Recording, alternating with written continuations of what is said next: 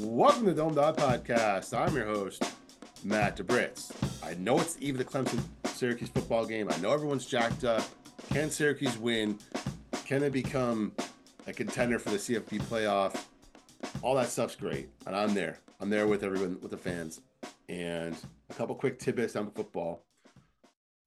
In the last five games, three of those games have been a one possession game meaning a single digit score. Syracuse have won one of those games. It was at the Dome in 2017. I actually worked the game. It was pretty exciting.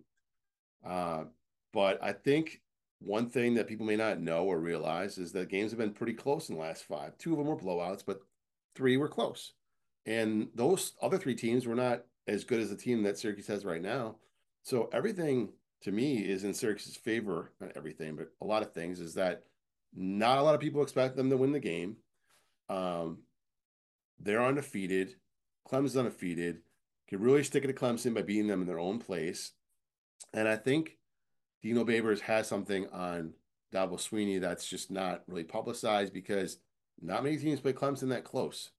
If you watch college football in the last how many years, Clemson's a contender in the national championship every year. But Syracuse seems to give them a tough game. Even the games that were blowouts, a couple of them they're they're in the game for part of it. So I'm looking forward to checking that out. I know everyone's happy about it, but another person who's happy about it is Jim Boeheim. Why? Because the focus is on football. When the football team's no good, the focus goes to basketball early. And last year, with all the stuff going on, with guys transferring out, both his sons on the team, the focus was on basketball all the time, right? He even said in the press conference that he held last Friday, uh, I love it when football is good because I don't have to talk to you people as much. I'm paraphrasing, but something along those lines. He was saying it in jest, but I don't think he was kidding. I think it's better for him when the football team does better. He loves football, he says, and he and he also loves it more because it takes the heat off him a little bit. And I picked out three sound bites from the press conference that happened last Friday because I think it was kind of not swept under the carpet, but just people are more hyped about football. They played NC State last weekend, they beat them playing Clemson this weekend, people are more into the football, and it's football season. It's cold. You can see my hat if you're watching on YouTube. If you're listening audio, it's like a winter Syracuse hat that I found in my closet to do the podcast. So there you go. Anyways, uh, one of the things that stood out, he's been giving Judah Mintz high praise. At ACC Media Day, he did, and he doubled down pretty much in on the media day the next day, last Friday. So take a listen here. Well, first of all, I, I don't say that in the term of a Syracuse guard. He's just as a guard, as he's as a point guard. You know, he understands the position. Um, you know, he he really does know how to play the position. He's athletically very gifted, which uh, sometimes in point guards, um, you don't necessarily get that kind of athleticism. You can, but you don't always. Uh, that's more associated with a two or three man sometimes but he's very athletic. But he's uh, understands the game. Uh, he's big. He's taller than some of the really good point guards we've had. Um, you know, his shooting has really improved. Uh, so I mean, he has the game uh, to uh, make it. You know, to to be that kind of player, and he's uh, he's been very good in practice. You know, obviously, you know, games you see some things differently, but um, I, like I said, I think all of our freshmen will make the adjustment. You know, Jim Boeheim, if anything, is a straight shooter. So if he's saying that Judah Mintz is one of the best point guards he's seen, he is one of the best point guards he's seen. Because the guys, as I said, he's a straight shooter. So he's a starter. I know that um, reports have come out about that as he's that Judah Mintz is going to be a starter for a while. Now Jim Boeheim saying that, he's pretty much saying he's a starter. So he's a starter. Jesse Edwards is a starter and Joseph Girard is a starter because Boeheim has said he's got two returning starters coming in. So those are three guys. So who are the other two guys? And if you watch my podcast or listen to my podcast, you've heard me talk about Benny Williams a lot. And I talked about him a few weeks ago.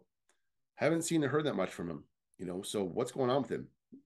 And a reporter at the press conference asked Jim Boeheim this question. You can't hear the reporter's questions too far in the distance, but take my word for it. He's asking about Benny Williams here. Yeah, I think he's worked harder. I think his shooting has improved. I think he's uh, uh, a much much better place, much higher level than he was last year. and uh, you know I think he continues to get better every day. And uh, I just talked to him yesterday a little bit. This next two, three, four weeks before we get to play um, in the real regular season uh, are important to him every day.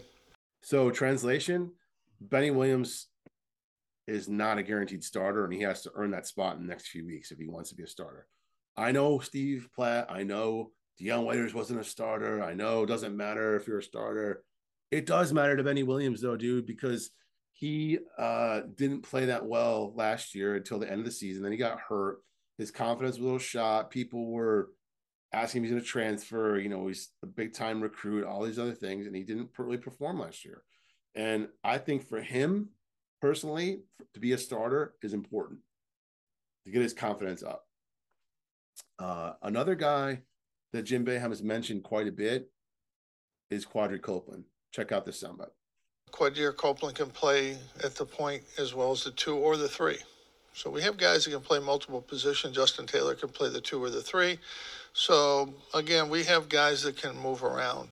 Another translation there, it sounds to me that Copeland is in the running or is already probably going to be a starter. So that's four guys. So if Benny Williams isn't guaranteed to be a starter, if uh, Copeland probably will be a starter, then that leaves one more position. And could it be Chris Bunch, Peter Carey?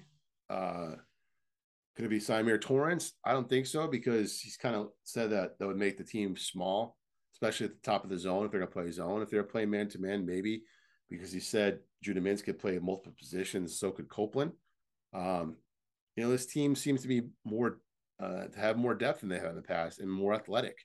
Um, is the team going to play man to man? He kind of alluded to that too. They're going to play man to man. I've posted those clips, and to me, that's this is exciting to have a team that basketball team that has athletic guys. If you've watched any of the dunks that came down from the last two weeks in those midnight mat, not midnight madness, but uh, Orange Madness or Monroe Madness, whatever you want to call it, pretty much the scrimmages. These guys can can get up. Yes, there's nobody in front of them. I know that, but not a lot of guys in the team last year could do that. And these guys are younger, younger, and Ben Boeheim says they're they're ready to go and they're ready to play. So could it be a completely different look this year? It seems that way, and it's it's exciting. It'd be even more exciting if the football team stays winning, and the basketball team comes out and they're slamming on people. You know, Syracuse starts to get some buzz, and our buddy Adam Weitsman already talked about how he's going to help out with the NILs and stuff like that. It might become a cool place uh, for people to go again. We got people dunking and teams beating Clemson and being in the CFP playoff or even a, a big time bowl game and Syracuse basketball has some fun guys, then more people will want to go there. And you won't miss out on guys like Ducharme. Just kidding. Like go to Xavier. Go to Xavier. Whatever. Uh, but you know, it's there to me, there's nothing like going to the dome, either on a basketball or a football game where it's completely rocking. You were at the NC State game last weekend, or you were at the Duke Syracuse game last year. You, you, get a different feel for what the place is. I mean, being on TV, yeah, you can see places, but being in the dome is a different experience, and everybody knows that. And if the teams are better, it's a totally different experience. Community is all jacked up, coaches are jacked up, Boeheim's jacked up, Babers are jacked. Babers is jacked up. I'm jacked up. Oh wait, before I for, before I forget, um, my send it back moment actually is I was driving to the store and I passed an LA Fitness and it said it said L and the A wasn't lit up, so it just said L Fitness. L, that's L for lame, dude. If you're owner, if you're the owner of that place, or if you're working there and you see the A light has gone out, that's lame, man. Go change that. All right. That's all I got for the Dome Dawg podcast tonight. Uh, like, tweet, share, social, snap face as people get. I'm just kidding. Snap face. Not snap face. But uh, whatever social media you prefer YouTube, Twitter, Facebook group, search Dome Dawg, Dome Dawg podcast.com. Take you directly there. I'll give you right to the podcast. YouTube, Dome Dawg podcast. I'm there. I'm everywhere. I'm, trying to be there more. But uh, thanks for joining me for the special edition of the Dome Dawg podcast. Talk to you soon.